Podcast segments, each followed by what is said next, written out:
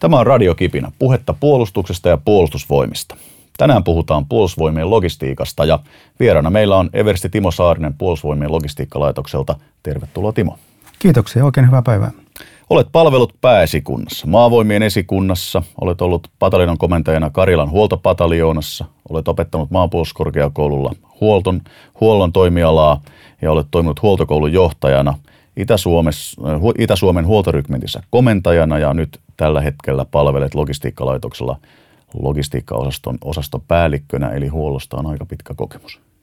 Joo, kyllä näin voidaan sanoa.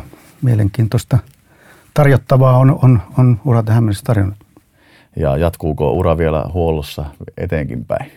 No yleisesti kun taupserina tehtävät on sieltä nyt monenlaista. Mulla se on painottunut huoltoon, mutta kovasti paljon operatiivisia asioita ja kaikkia muuta siinä rinnalla, että ei näitä voi erottaa. No kun puhutaan siis logistiikasta ja sitten puhutaan huollosta, niin tavallaan nämä kaksi termiä menee usein sekaisin, niin voitko vähän kuvailla, että mitä on puolustusvoimien logistiikka ja miten se ehkä eroaa siviiliyhtiöiden ja siviilipuolen logistiikasta? Joo, tuo on hyvä kysymys ja, ja tota, ensinnäkin vastaan tuohon logistiikka ja huolto, niin tätä nykyään puhutaan logistiikasta näin niin kuin kaiken kattavana käsitteenä ja sitten se, mitä puolustushaarat toteuttaa, niin on, on huoltoa ja siinä vielä tarkemmin kenttähuoltoa. Mutta no, laajasti ottaen niin puolustusvoimien logistiikka – se on kykyä ylläpitää ja luoda joukkoja henkilöstön toimintakykyä, hankkia, tuottaa, varastoida, modernisoida ja pitää kunnossa materiaalia sekä joukkoja ja tota, pitää myöskin henkilöstö, tilat, alueet, ympäristö kunnossa. Eli tätä kautta niin se on lähestulkoon kaiken kattava niin henkilöstön kuin materiaalin toimintakykyyn ylläpitoon liittyviä asioita. Ja tämän kaiken takana on sitten tilaustoimitusketju siitä, että miten nämä palvelut ja, ja tuotteet ja järjestelyt sitten pystytään tarjoamaan. Eli onko niin, että tavallaan jos siviilipuolella logistiikka on hyvin paljon materiaalin siirtoa tehokkaasti ja kustannustehokkaasti paikasta A paikkaan B, niin puolustusvoimien logistiikka kattaa niin kuin laajemman, huomattavasti laajemman alueen, mutta silti sen nimi on logistiikka tavallaan sen kokonaisuuden. Joo, juuri näin ja, ja tota, monesti tai tätä nykyään monissa yrityksissä on kaikki varastotyöntekijät on logistiikkamiehiä tai logistiikkapäälliköitä tai jotain siltä väliltä. Ja, ja tota, tämä käsittää pitkälti varastotoimintoja ja siihen liittyviä kuljetuksia ja ehkä siihen liittyviä tietoasioita. Mutta meidän niin kuin logistiikka, niin kuin kuvasin, niin tota, kattaa tilahallinnasta lääkintähuoltoon ja, ja myöskin sitten nämä perinteiset kuljetukset ja materiaalit ja muut. logistiikkalaitos, siis jos katsotaan sen budjettia, se on noin 1,5 miljardia. Siis jos puolustusbudjetti on 2,8, noin 2,8 miljardia, käytätte yli puolet koko puolustusvoimien puolustusbudjetista. Teillä on henkilöstöä reilusti yli 2000. Jos ajatellaan, että ihmisille hyvin tuttuja ovat maa, meri ja ilmavoimat, niin varsinkin nämä pienemmät puolustushaarat, maa, meri- ja ilmavoimat, niin koko luokka on, on sama tai enemmän. Voitko vähän kuvata, miten näin massiivinen organisaatio, mikä se on ja, ja mitä osaamista siellä on ja, ja miten tämä niin kuin kokonaisuus on rakennettu? Joo, kiitos. Mä lähestyisin tätä ehkä hempun verran laajemmin ja, ja tota, vielä tästä logistiikkajärjestelmän näkökulmasta ja, ja, ja sitten voitaisiin palata siihen itse laitokseen on niin kuin organisaationa. Niin tota, ää, ensinnäkin niin, niin logistiikka on, on yksi puolustusvoimien suorituskyvyistä ja jos niin kuin näin ajatellaan, niin, niin laitoksen tehtävänä on luoda mahdollisuudet ja toimintakyky puolustushaarojen toiminnalle, eli puolustusvoimien toiminnalle, eli yhteisoperaatiolle. Ja tässä mä tarkoitan niin kuin operaatiota tänään normaaliaikana tai sitten poikkeusoloissa. Ja tämä on niin kuin se logistiikkalaitoksen rooli tässä olla puolustusvoimien yhtenä tukijalkana tässä näin. Ja logistiikkahan jakautuu sitten tarkemmin niin kuin alatoimialoihin, joita on niin kuin täydennykset ja kuljetukset, kunnossapito, lääkintähuolto, huoltopalvelut, tilahallinta, ympäristönsuojelu, räjähdeala, hankkeet, järjestelmäala ja teknologia-ala ja kaupalliset asiat. Ja tota, nämä tietysti niminä jo kuvaa niin kuin toiminnan laajuutta tuolla meillä. Mutta tarkemmin ottaen tuo Puolustusvoimien logistiikkajärjestelmä, niin voidaan ajatella, että se muodostuu niin kuin kahdesta osasta – me puhutaan niin kuin sotilaskomponentista, joka on meidän sotilaiden omistamaa osuutta ja, ja, ja tota, sitten se siviilikomponentti, niin sitten siinä tullaan kumppaneihin, strategisiin kumppaneihin, elinkeinoelämän varautumiseen ja, ja valmiuteen ja, ja tota, palveluiden ostoon ja, ja niin kuin tuotantoon. Ja nyt nämä, nämä kaksi komponenttia, kun laitetaan yhteen, niin tota, tota, siitä syntyy niin kuin, verkoston pohja. Eli on puolustusvoimien toimipisteet, niiden muodostama verkosto, on elinkeinoelämän, meidän kumppaniyritysten verkosto.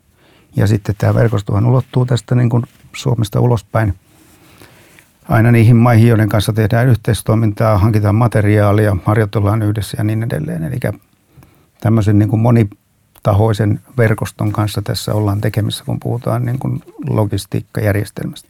No jos kuuntelee tätä niin kuin kokonaisuutta, niin tulee väistämättä mieleen, että tämähän vaatii siis paljon paljon laajempaa osaamista kuin pelkästään sotilasosaamista. Eli lienee niin, että siellä on sitten on diplomi-insinööreitä, ekonomeja, juristeja, laskentatoimen ammattilaisia, vaikka mitä siis. Kuvailetko vähän, että minkälaista kaikkea osaamista sinne logistiikkalaitokselle on kerätty? Joo, meidän kokoonpano on 2234 muistaakseni eilen ja, ja tota, meidän henkilöstöstä ö, ensinnäkin niin, niin noin yksi kolmasosaa on sotilaita ja kaksi kolmasosaa on siviileitä.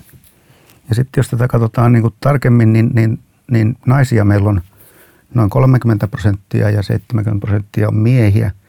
Ja sitten jos katsotaan koulutustaustaa, niin, niin lähes puolet meidän henkilöstöstä on korkeakoulutettuja jollakin asteella. Ja sitten noin neljäsosa on niin kuin ammattikoulutettua väkeä.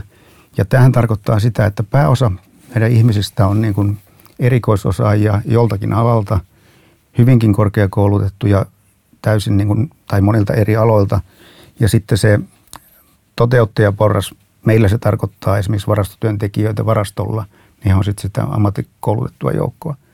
Eli summa summarum meidän, meidän kokoonpano niin esikunnassa kuin meidän hallintoyksiköissä, mä palaan niihin tuossa kohta, niin tota, on hyvin monenlaista ammattitaustaa, monenlaisia osaajia – joista, jossa tota, on selkeästi niin kuin oman alansa kärkiosaajat valtakunnassa sinne kokoontuneet niin kuin tässä vuosien puitteissa ja, ja rekrytoitu, niin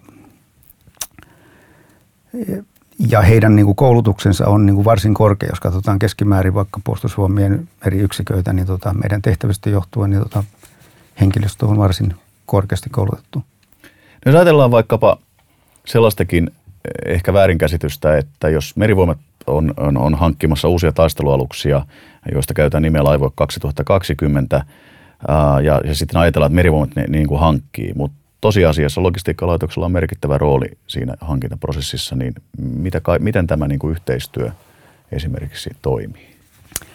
No hankintapuolella järjestelyt menee näin, että, että nyt tässä puolustusvoiman uudistuksessa hankintoja keskitettiin merkittävästi yhteen paikkaan, eli, eli meidän esikuntaan.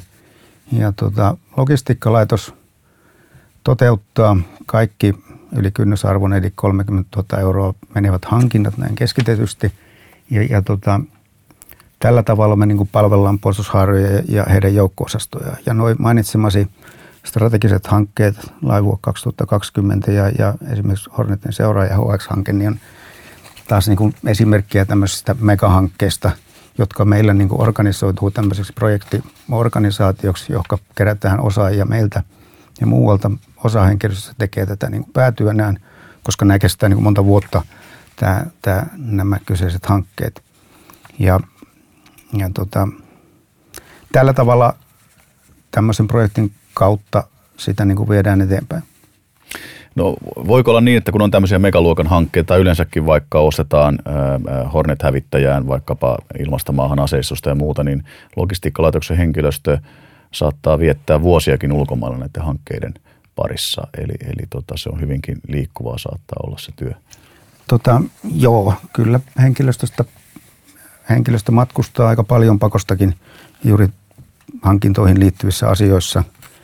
Ja tota, varmasti tulee olemaan siinä kohti, kun Hornetit, se, Hornetin seuraaja on päätetty ja hankintaprosessi on mennessä, niin varmasti joku osasto meillä ulkomaillakin töitään jonkun aikaa tässä tekee.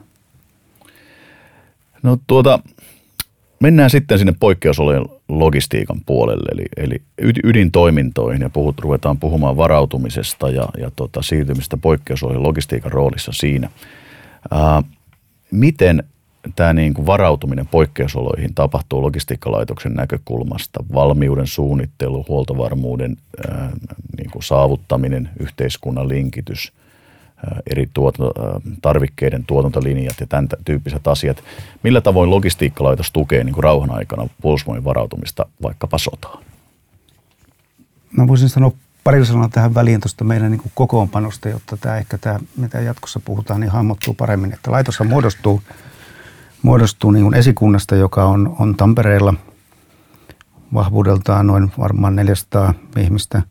Ja sen lisäksi Tampereelle on, on, on sijoittunut järjestelmäkeskuksesta iso osa, eli sen, sen, sen hallinto, maanjärjestelmistä vastaava osasto ja sitten TVI, eli täystysvalvonta ja tota johtamisen asioita hoitava, hoitava osasto – sitten maa, maajär, tai ilma- ja, ilmajärjestelmä vastaava osasto toimii pitkälti tuolla Jyväskylän suunnalla ja sitten merijärjestelmistä vastaava osasto tuolla Turussa. Ja tota, järjestelmäkeskus on siis yksi logistiikalaitoksen joukko-osasto niin sanotusti, toimii monella paikkakunnalla. Ja tota, sen lisäksi niin, niin laitokseen kuuluu kolme logistiikkarykmenttiä, jotka on laitoksen, sanotaanko näitä aluevastuussa oleva myyntiorganisaatio, eli pitää, pitää niin kuin tukeutuvat joukot tai asiakkaat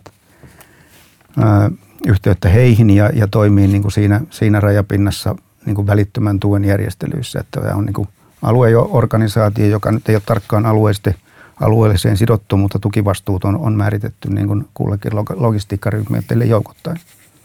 Ja tota, Tämän lisäksi on sotilaslääketieteen keskus, joka, jonka toimipisteitä on jokaisessa varuskunnassa, eli siellä näkyy se terveysasema.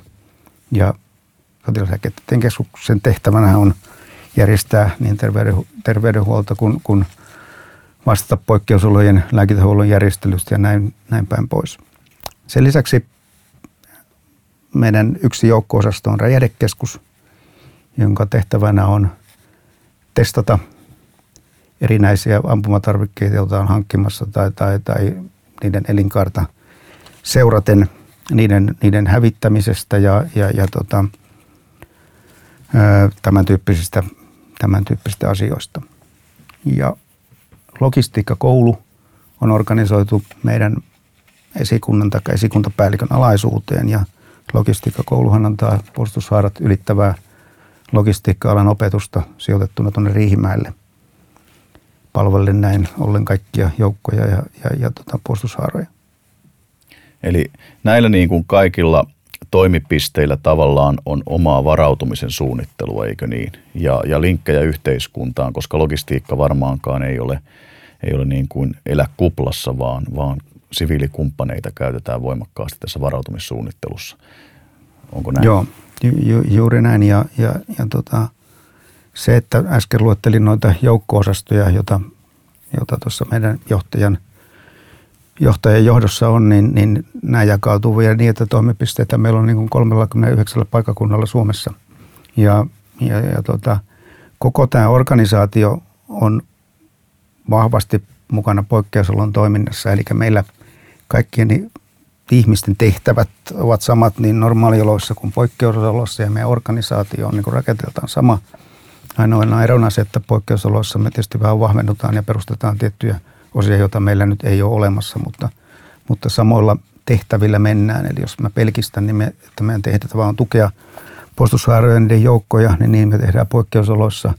Ne joukot vaan vähän muuttaa muotoaan ja, ja, ja ehkä lisääntyvät, mutta niin kuin rooli on tässä sama. Ja tota, ää, mainitsit noista kumppaneista ja muusta, niin, niin, niin alussa kuvat, kuvasin sitä, että, että on useampi verkosto, jossa tämä kumppanit ja elinkeinoelämä on, on, on kovasti sidoksissa meihin, että, että näin se menee, että yhdessä kumppaneiden kanssa me tästä tehtävästä suunnitellaan niin kuin selviämään. Mä voisin, voisin tota, pikkusen laajentaa tässä tätä ajattelua tulla niin kuin, niin kuin lähtee vähän kauempaa tähän valmiusasiaan, niin näin niin kuin kokonaisturvallisuuden kannalta, että meillähän on olemassa valtioneuvoston periaatepäätös vuodelta 2012, jossa niin kuin sanotaan, että yhteiskunnan elintärkeät toiminnot pitää turvata viranomaisten elinkeinoelämän ja järjestöjen ja kansalaisten niin kuin yhteistoiminnassa. Ja tuota, tässä niin kuin se meidän osuus on, on pitkälti niin, niin sinne logistiikkalaitoksen vastuulle. Jos mennään niin kuin ajatellaan sitä siviilikumppanuutta, niin minkä tyyppistä asioista puhutaan? Siis mitä siviili tuottaa meille sellaista puolustusvoimille, jotka tota, niin kuin hankitaan, joita meillä ei ole näin ainakaan rauhan aikana normaalioloissa? Ruokaa, huoltopalveluja, minkälaisia asioita? Joo, tuota, tuo on taas laaja kokonaisuus, mistä päästä lähdenkään purkamaan, niin tuota, meillähän on tärkeitä yrityksiä, jotka on meidän riasteisia kumppaneita ja, ja termillä strateginen kumppani ymmärretään sellaisia yrityksiä, jotka, joiden kanssa niin on niin kuin vahva poikkeusoloihin sitoutuva niin kuin yhteistoiminta. Ja tota, meidän tehtävä on puolustussuomissa niin kun tehdä ydinasioita ja sitten näitä tukitoimia on haluttu siirtää niin kuin kumppaneiden tekemiksi. Ja, ja tota, tämmöiset strategiset kumppanit on sellaisia, että, että ilman niitä niin kuin meidän ydintoiminta ei vaan ole mahdollista. Eli ne on niin kuin tärkeitä. Ja tämmöisiä yrityksiä on niin kuin luonnollisesti Millokki ja, ja Patria, tässä muutaman mainitekseni, jonka, jonka rooli jatkuu ja niillä on erittäin tärkeä tehtävä myöskin meidän poikkeusolon asioissa. Näitä tämän tyyppisiä yrityksiä on niin kuin laskutavasta riippuen ja, ja luokittelusta, niin, niin kuin sanotaan ehkä 5-20 määrässä. Mutta sen lisäksi halusin mainita, että muita tärkeitä yrityksiä on varmaan lähempänä sata, joiden kanssa tota, jotka ei ehkä ole niin strategisia. Me puhutaan niistä niin kuin kumppaneita nimillä. Ja, ja tota, yhteisö tässä, tässäkin on se, että, että perustana on niin kuin sopimukseen perustava pitkäaikainen yhteistyö, joka, pääs, joka pääsääntöisesti jatkuu myöskin sinne poikkeusolojen puolelle. Eli tässä puhutaan niin kuin yrityksistä, jonka kanssa tehdään kauppaa tässä, niin joka, joka päivä heidän kanssaan on pitkät sopimukset ja, ja niiden kanssa toimitaan. Ja sitten yhtä lailla suunnitellaan – sitä toimintaa, että millä tavalla se yritys jatkaa toimintaansa tai muuttaa toimintaansa, jos poikkeusoloihin mennään. Onko se niin, että vaikkapa Patrion ja Millokin henkilökunta sitten laittaa vihreät päälle, jos siirrytään poikkeusoloihin ja muuttavat tuotantoa niin, että se palvelee tyystin puolustusta? Vai, vai miten se on niin kuin ajateltu? Pääsääntöisesti on näin, että, että yritys jatkaa yrityksenä ja, ja tota, Tällaisten yritysten henkilöstöhän on varattu niin kuin sillä tavalla, että heitä ei sidota, sidoteta puolustusvoimien joukkoihin, vaan he jatkavat siellä tärkeysluokittelussa yrityksessä siinä tehtävässään, koska se on niin kuin yhteiskunnallisesti myöskin tärkeää. Ja tota, sitten riippuen näiden yritysten tästä niin kuin kategoriasta, että onko ne strategisia vai minkälaisia kumppaneja se vaikuttaa että minkälaisia sopimuksia yritysten kanssa tehdään, että tehdäänkö se taloussopimus ja, ja, ja, ja tota, minkälaiset valmiussuunnitelmat siltä yritykseltä niin kuin edellytetään ja edellytetään ja velvoitetaan, niin, niin tota, niin tavallaan ne niin kuin jatkavat sitten siinä, siinä roolissa edelleen ja me lasketaan sen varaan puolustusvoimissa, että se palvelu on siis sieltä saatavissa. Me olemme tavallaan niin kuin, niin kuin ulkoistaneet näitä palveluja sitten näille siviilikumppaneille. Kyllä, näin, vo, näin voidaan sanoa, että käytännössä se menee näin, että näiden yritysten kanssa tehdään niin kuin se, että tehdään, tehdään niin kuin kauppaa ja, ja sopimuksia, niin tehdään myöskin valmiussuunnittelua ja se tehdään yhdessä. Ja esimerkiksi viime vuonna meillä oli useita harjoituksia, jossa meillä oli 30 tämmöistä yritystä, jossa tavallaan me puolustusvoimina kerrottiin meidän niin vaatimuksia ja, ja aikamääreitä ja tämän tyyppisiä kriteereitä niin kuin heidän varautumissuunnittelun perustaksi.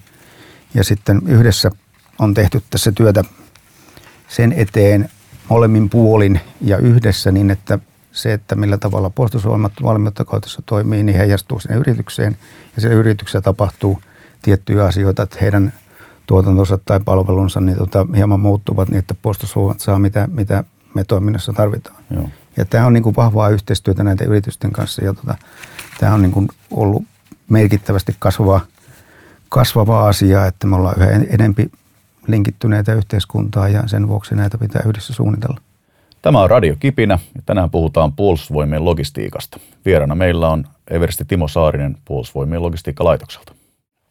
Logistiikka varautuu poikkeusoloihin linkittymällä yhteiskuntaan yritysten kanssa, mutta sitten jos mennään tämmöiseen konkreettiseen ää, ajatukseen siitä, että vaikkapa ajatellaan, että taisteleminen vaatii ammuksia, se vaatii polttoainetta, ruokaa, erinäisiä tarvikkeita ja muuta tämän tällaista. Kaikkea ei yritykset voi tuottaa tai varastoida. Onko yhteiskunta muuttunut siihen suuntaan, että meillä on yhä pienemmät varastot kaikkea tällaista ja meidän täytyy poikkeusoloissakin tuoda sitä tavaraa koko ajan ulkomailta vai, vai mikä tämä niin kuin ideologia tässä varautumissa tämän materiaalin suhteen on? Joo, hyvä kysymys.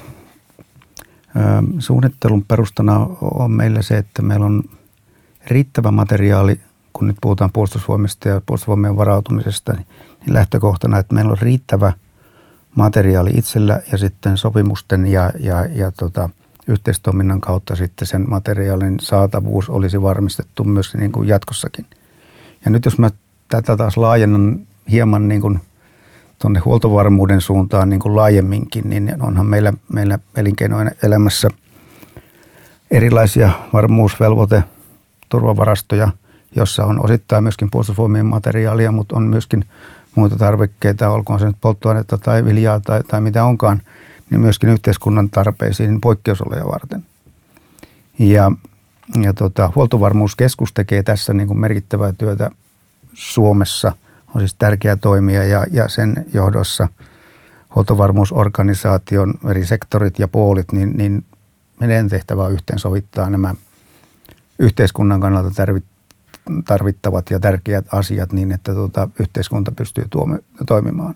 Ja me tietysti puolustusvoimina ollaan tässä mukana huolehtien siitä, että mitä meillä on. Osittain me tukeudutaan toki samoihin lähteisiin, jos puhutaan nyt vaikka yhteiskunnan varastot polttoaineen puolelta.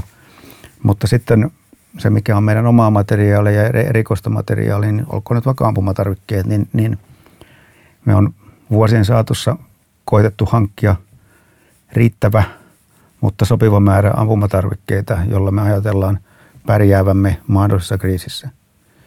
Ja näihin liittyen on, on tiettyjä kriittisiä materiaaleja ja osa niistä meillä on, on jopa itselläkin niin varauduttu sillä tavalla, että meillä on, on tuotantoa, meillä on, on varattuja yrityksiä, joilla on kyky tarvittaessa ruveta tekemään tiettyjä esimerkiksi ampumatarvikkeisiin liittyviä osia tai, tai tarvikkeita. Ja se, miten tämä kyky on syntynyt, niin, niin me on tilattu sieltä yrityksestä materiaalia, jolloin se syntyy osaaminen – Sinne on investoitu laitteisiin ja sitten aika ajoin esimerkiksi tilaamalla koetilauksia, niin tätä kykyä niin kuin ylläpidetään. Kuinka merkittävästi me voitaisiin muuttaa nykyteollisuuden tuotantolinjaa palvelemaan sodan aikana meidän ampumatarviketuotantoa tai asetuotantoa tai tämmöistä, että onko siinä, onko se, niin puhutaanko merkittävistä määristä vai, vai miten tämä on niin ajateltu? No se on ajateltu näin, että, että eräiden ampumatarvikkeiden osalta meillä on kyky – niitä itselle tuottaa. Mutta sitten kun mennään, mennään moderneihin asejärjestelmiin, niin ne on kyllä, niin kuin kaikki tiedätte, tulevat jostakin muualta kuin Suomesta. Joitain komponentteja ehkä, ehkä suomalainen teollisuus niihin tuottaa, mutta sitä kautta niin ei sellaista kykyä meillä ole eikä sitä pystytä luomaan, vaan olemme niin kuin riippuvaisia niistä toimittajista, jotka sitä maailmanlaajuisesti kyseitä tuotteita toimittavat.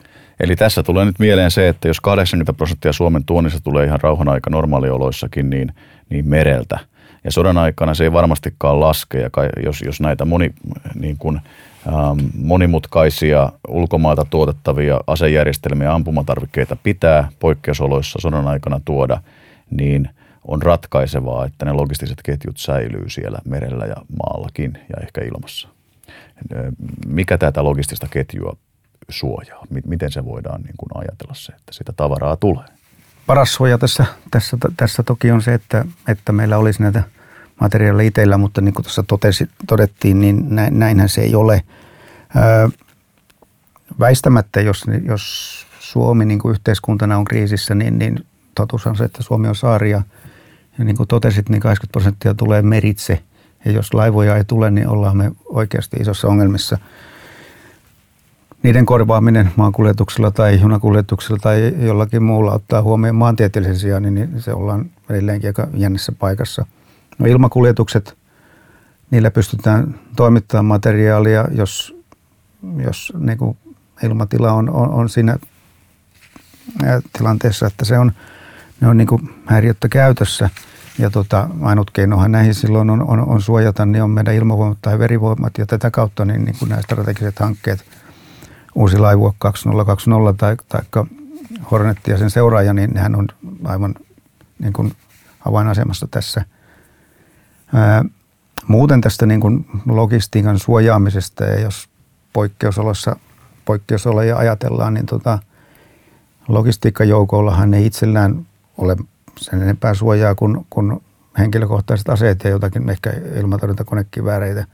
Ja poikkeusoloissakin me ollaan riippuvaisia ilmavoimista tai ilmatorjunnasta ja niiden välillisestä suojasta. Ja, ja, ja tota, toisaalta ajattelisin näin, että, että kyllä se joukko, jolle me niitä kuljetuksia järjestetään, niin ehkä sillä on omakin intressi suojata niitä meidän kuljetuksia. Että silloin kenties panssarivaunu partiosuojaa tai muuta kenties tärkeiden huollon kuljetuksen suojaksi myöskin järjestetään.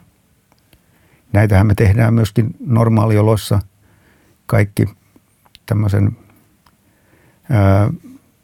sanotaan e-, erityisen turvaluokitellun materiaalin kuljetukset on, on suojattava tai niitä suojataan eri keinoin myöskin niin kuin normaalioloissa. Minkälaista volyymeista puhutaan materiaaliosalta, kun ruvetaan puhumaan sitten kunnolla poikkeusolojen materiaalisiirroista ja logistiikkaketjuista?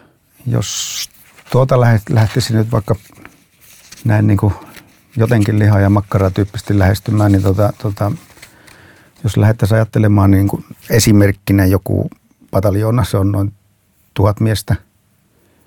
Ja, ja, ja tota, se pataljoona sillä, mitä sillä itsellään, eli miehillä itsellään eri komppanialla on huollossa materiaalia tai sillä pataljoonalla, niin se kaksi-kolme vuorokautta ehkä pärjää niin kuin itsekseen.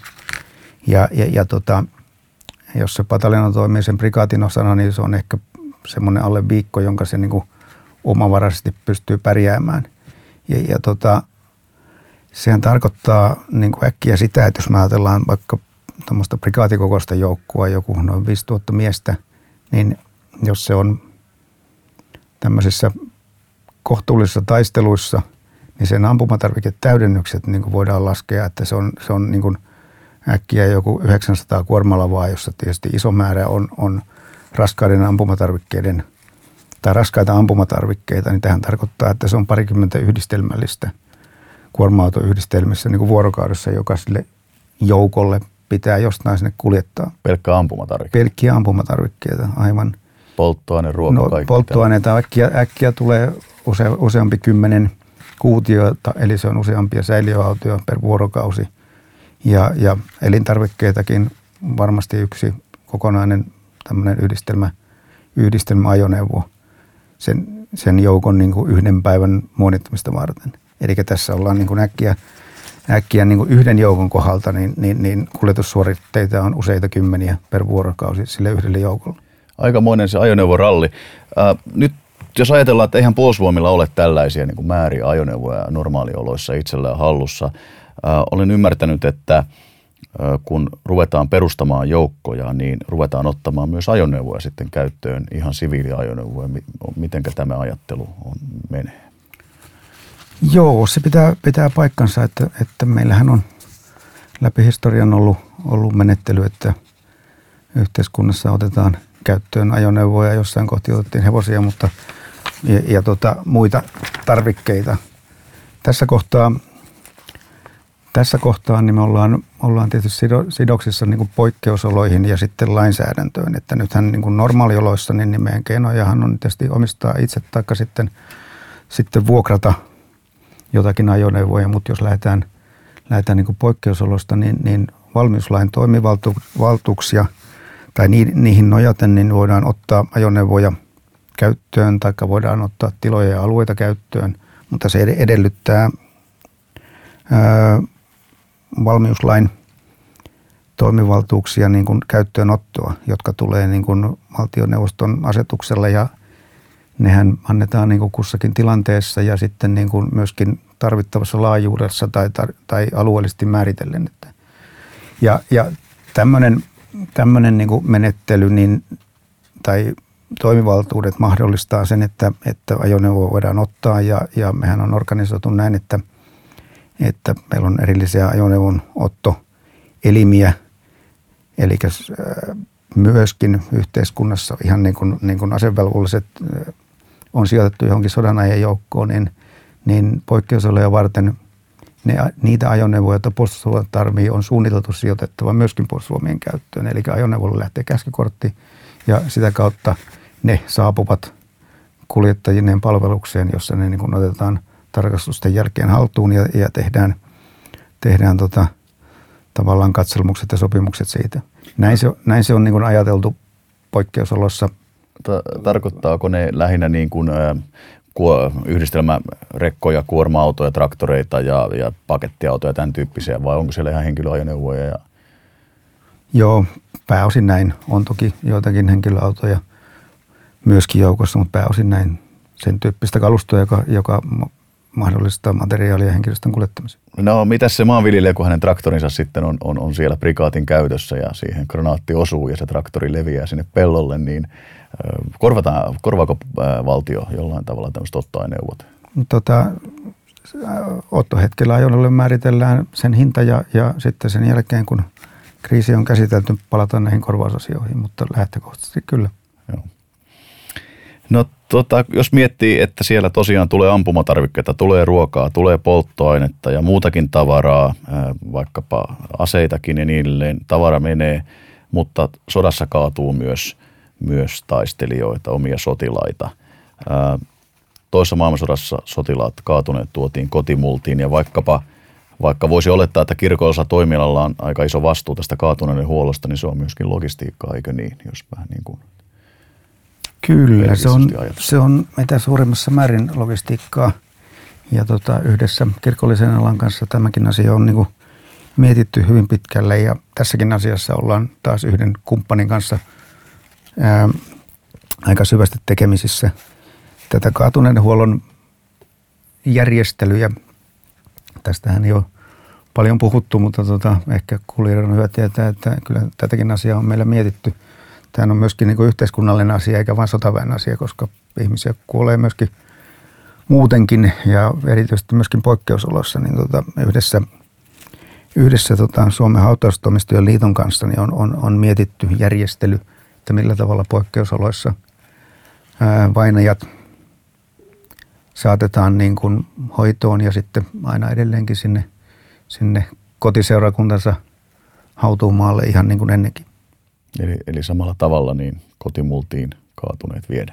Joo, käytännössä tämä menee, me puolustusvoimissa vastataan niin kuin kaatuneiden huollosta niin kuin meidän tässä kenttähuolto- ja, ja logistiikkaketjussa, että tota, tähän on, on, on niin kuin paluuvirtaus, jos materiaali menee, niin sieltä nyt sitten myöskin haavoittuneita ja, ja kaatuneitakin tuodaan toiseen suuntaan, mutta se sitten, mihinkä ne kootaan ja miten tämä järjestetään, niin, niin, niin jossain kohtaa se siirtyy tuonne – niin siviilitoimijoiden haltuun, niin kuin tuossa kuvasin. Että tämä, on, tämä on menettely. No nyt jos tosiaankin ajatellaan, että se materiaali on niin elintärkeä, sekä ne kuljetukset sieltä ulkomailta, että se, että saadaan se tavara sinne taisteluihin niin kuin joka päivä jatkuvana materiaalivirtana, niin voisi ajatella, että on helppoa lamauttaa tämä puolustustaistelu iskemällä ennen kuin se materiaali lähtee edes liikkeelle sinne suoraan sinne varastoihin. Muutamalla ohjuksella tuhota ampumatarvikkeet ja, ja materiaalivarastot. Miten tämä voidaan estää? No meidän, meidän resepti on ollut, ollut tässä se, että me luotamme siihen, että, että meillä on riittävä ennakkovaroitus siihen ja, ja me suojataan materiaali pääosin hajauttamalla se niille perustettaville joukolle tai sitten johonkin muualle. Toisaalta ajatellaan näin, että, että meidän kyllä varastointijärjestelmä on aika hajautettu tälläkin hetkellä, että meillä on näitä – logistiikkalaitoksellakin useita kymmeniä paikkoja, jossa on edelleen kymmeniä ja satoja varastoja. Niitä on kaikkien kaikkiaan niin toista tuhatta erillistä varastosuojaa. Ja tätä kautta, jos mietitään, että, että niistä halutaan tuhota jotakin meille tärkeää materiaalia, niin ensinnäkin pitäisi tietää, missä varastossa ne on, ja sitten pitäisi osua siihen kohdalle, tai sitten pitäisi tuhota ne kaikki. Niin tota, tämä on, niinku, tää on niinku tämä perusrakenne. Mutta niin kuin totesin, niin, niin ajatus on, että me edelleen hajautetaan niitä, ja hajauttaminen on asia, joka, joka liittyy tuohon valmiuden kohottamisiin. Tämä on meidän laitoksen ehkä yksi niitä kriittisimpiä tehtäviä mahdollisen kriisin alkuvaiheessa, niin, niin hajauttaa meidän halussa oleva materiaali sinne joukkojen perustajalle, eli sinne perustamiskeskuksille. Ja meidän päässä tarkoittaa sitä, että meidän pitää, pitää hankkia niin kuin valmius hajauttaa. Se kestää joitakin päiviä ja, ja, ja, ja tota, siellä vastauttavassa päässä pitää hankkia kyky tavallaan ottaa vastaan ne tulevat materiaalit. Ja nyt jos me ajatellaan joukkojen perustamista, niin, niin sehän on sitä, että sinne kootaan henkilöstö, joka käskykortilla tai muulla tapaa sinne kutsutaan. Ja sitten sinne toimitetaan sen, niiden sotilaiden henkilökohtaiset varusteet ja sitten joukkokohtaiset varusteet ja, ja ajoneuvot. Ja sen jälkeen se joukko hetken koulutuksen jälkeen niin on, on, on kykenevä tehtävänsä. Ja tässä, tässä puolessa niin tämä hajauttaminen on niin kuin aika tärkeässä roolissa, että joukko ilman varusteita niin ei, ei, ei niin kuin tässä pitkälle kykene. Tämä on siis yhteispeliä meidän logistiikkalaitoksen ja erityisesti meidän rykmenttien ja niiden eri toimipisteiden ja sen perustavan joukon välillä. Ja tota, tätä me on kovasti suunniteltu ja, ja tehty, tätä on testattu ja voin kertoa, että myöskin viime viikolla näin tehtiin ihan, ihan näin niin kuin ennalta ilmoittamatta tämmöisellä valmiustarkastus, val, valmiustarkastuksen kautta ja, ja, ja todennettiin, että mitenkä suunnitelmat on kohdallaan ja voin sanoa, että ainakin oikealla tiellä ollaan. Eli hajattamistakin harjoitellaan ihan Kyllä, kyllä, näin, näin, näin juuri. Mutta jos kuvittelee, että sitä tavaraa on, sitä on kymmeniä tuhansia kuormalavoja, on, on tuhansia ja taas tuhansia tonneja erilaista materiaalia. Sen siirtäminen vaatii varmasti paljon myös ihmisiä, eli ei riitä se, että perustetaan niitä taistelevia pataljoneja ja komppanioita, vaan pitää perustaa logistiikalle joukkoja, eikö niin, ja paljon.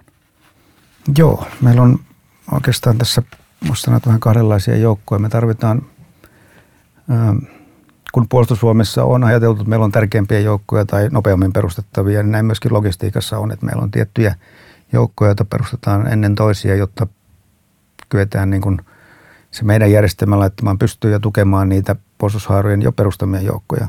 Mutta sitten toisaalta niin me, meillä on, meillä on, me tarvitaan vielä nopeammin joukkoja, jotka tämän materiaalin hajauttaa ja sitä varten on, on niin kuin omia yksiköitään, jotka sitten sen palkatun – joka päivä niillä kyseisillä pisteillä palvelevan henkilöstön kanssa, niin pystytään toteuttamaan sitten riittävän nopeasti niin kuin käs, käsketyssä ajoissa.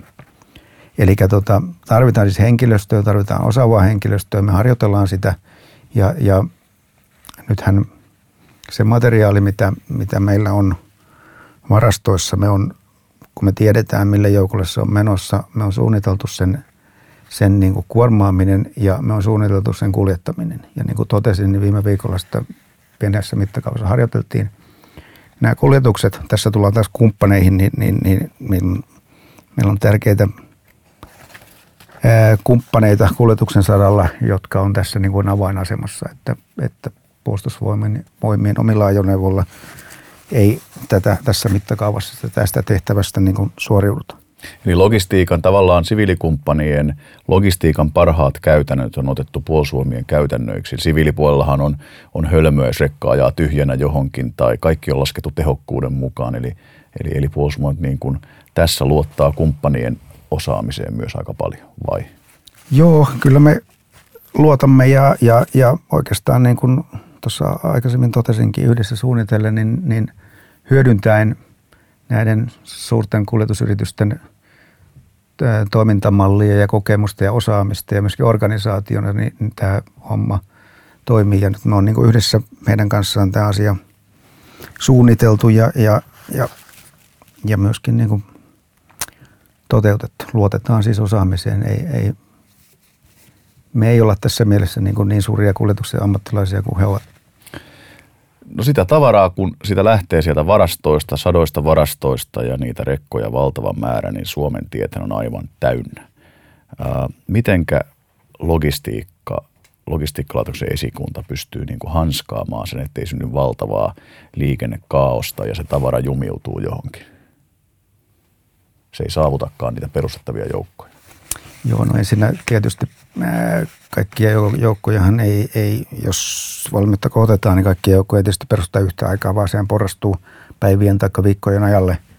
Ja, ja tota, sitä kautta se kaikki liikenne niin kuin kerralla liikenteessä. Mutta tässä tullaan kyllä niin kuin viranomaisyhteistyöhön ja, ja taas niin kuin koko yhteiskunnan asiaa. Että jos ollaan poikkeusoloissa, niin silloin liikennevirrat muuttuu kyllä muutenkin jo yhteiskunnassa. Että tässä niin kuin, ää, yhdessä muiden viranomaisten kanssa tätä asiaa on niin kuin näissä valtion laajuisissa valmiusharjoituksissa mietitty, että siihen voi liittyä jopa väestön siirtoja tai, tai, tai sen tyyppistä asioita tai liikenteen rajoittamisia tietyillä alueilla ja, ja tämän tyyppistä toimintaa.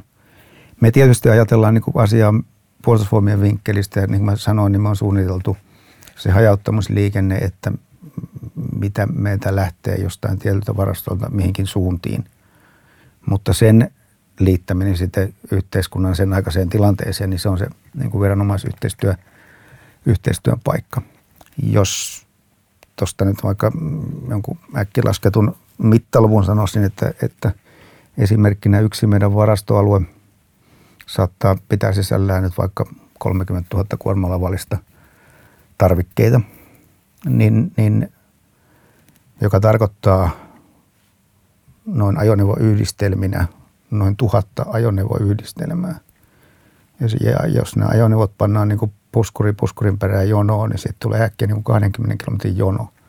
Ja tota, tämähän ei tarkoita, että tuommoisia jonoja siellä liikkuu, mutta useiden vuorokausien aikana niin kymmeniä tai satoja ajoneuvoja kulkee eri suuntiin. Ja tota, ää, valmiuden kohottamisessa tai, tai materiaalin hajauttamisessa nämä on sitten kuitenkin aika lyhyellä aikajänteellä tämä toiminta tapahtuu siellä ja, ja tota, se on, on toki haaste, niin kuin tässä äsken tuli esiin. No globaalissa maailmassa, jos palaan vielä tuonne Suomen rajoihin, niin tota, tavaraa liikkuu sekä Suomessa, mutta että Suomen rajojen, rajojen takaa Suomeen. Onko tällä Host Nation Support-nimisellä sopimuksella jotain tekemistä tämän logistiikkavirtojen kanssa? Kyllä. No ensinnäkin sanoa, että, että isäntämaan tuki ei ole ollenkaan pelkästään niin logistiikan asia – se on niin kuin pitkälti operatiivinen asia ja, ja jossain määrin myöskin poliittinen asia. Siis host nation support tai maan tuki, niin sillähän tarkoitetaan ää, tukea, joka liittyy joko kansainväliseen harjoitukseen tai sotilaiseen kriisihallintaoperaatioon, tota, jossa niin kuin eri sen kyseisen isäntämaan, niin siis isäntämaa on se maa, mikä, mikä jonkun maan joukkoja tulee toimimaan tai harjoittelemaan – niin tota, kuinka se isäntämaa järjestää sille sen tuen, että se joukko siellä pärjää. Ja tätähän tapahtuu ensinnäkin, tässä on niin kuin, tämä ei ole mikään uusi asia, vaan tota, mehän on, meillähän on kokemusta tästä niin kuin useiden kymmenien vuosien ajalta. Meidän joukkoja on ollut eri operaatiossa ulkomailla ja siellä se isäntämaa on järjestänyt sen tuen, mitä meidän joukko on tarvinnut. On se sitten ollut vettä tai ruokaa tai polttoainetta tai, tai mitä joukko tarvii. Ja samalla tavalla niin, niin, niin on ollut joukkoja, jotka toimii Suomessa harjoituksissa ja, ja tota, tässä tapauksessa Suomi isäntämaana on järjestänyt teille tarvittavat palvelut, jotta, jotta se joukko kykenee täällä toimimaan. Eli tarkoittaako sitä, että logistiikan on niin kuin tavallaan harjoiteltava ää, sitä tuen antamista, vastaanottamista sellaisten logistiikkajärjestelmien kanssa, jotka aikaisemmin ollut vähän niin kuin, ei ole niin yhteensopivia. Haetaan sellaista yhteensopivuutta, että se on jouhevaa, sujuvaa – kapasiteettia voidaan käyttää ja vai? Joo, juuri näin. Ja tota, jos ajattelen niin kuin meidän siis logistiikkalaitoksen kannalta, niin tämä, tämä, tämä isäntämaatuki vastuu alkaa tavallaan siitä, kun joku joukko Suomeen tulee esimerkiksi harjoittelemaan. Siitä kun se tulee satamaan, niin siitä sen järjestelyt, tukijärjestelyt siihen, kun se täältä joskus poistuu. Ja tämähän niin kuin pitää sisällään niin äkkiä – esimerkiksi niin kuin vesitäydennyksiä, elintarvikkeilta, polttoaineita, tota, erinäköistä muuta materiaalia, niiden majoitukset ynnä muut. Ja, ja, ja tota, ollaanko me niin kuin tavallaan valmiimpia ottamaan myös apua vastaan, materiaalista apua tämän harjoittelun myötä?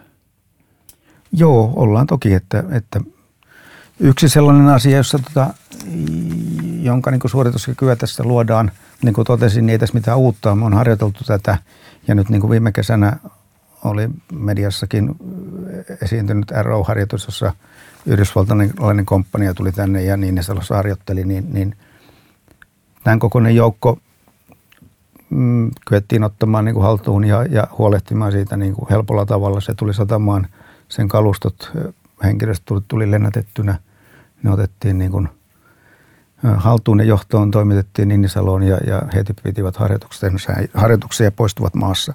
Ja tota, tämä on vain niin esimerkkinä tästä toiminnasta, että me pystytään tämän kokoisen joukko tai useampia tällaisia hoitamaan.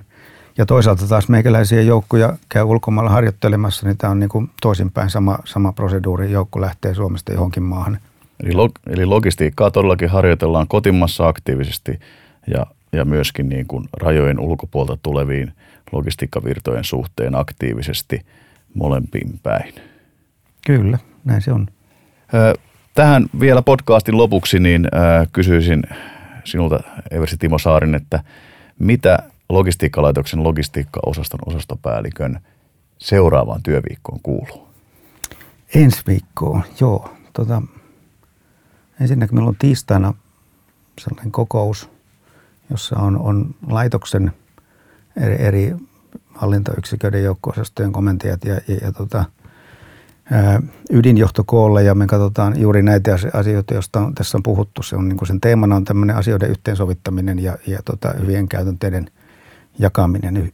Tämä on siis tiistain päivän mittainen tapahtuma. Ja tota, sitten edelleen ensi viikolla, niin torstai ja perjantai on niin valtakunnalliset logistiikkapäivät, jossa niin kuin puolustusvoimien ylin logistiikkajohto ja, ja toimijat kootaan ja, ja, ja käsitellään niin kuin keskeisiä isoja asioita ja suuntaviivoja eteenpäin. Suuret kiitokset. Joo, kiitoksia.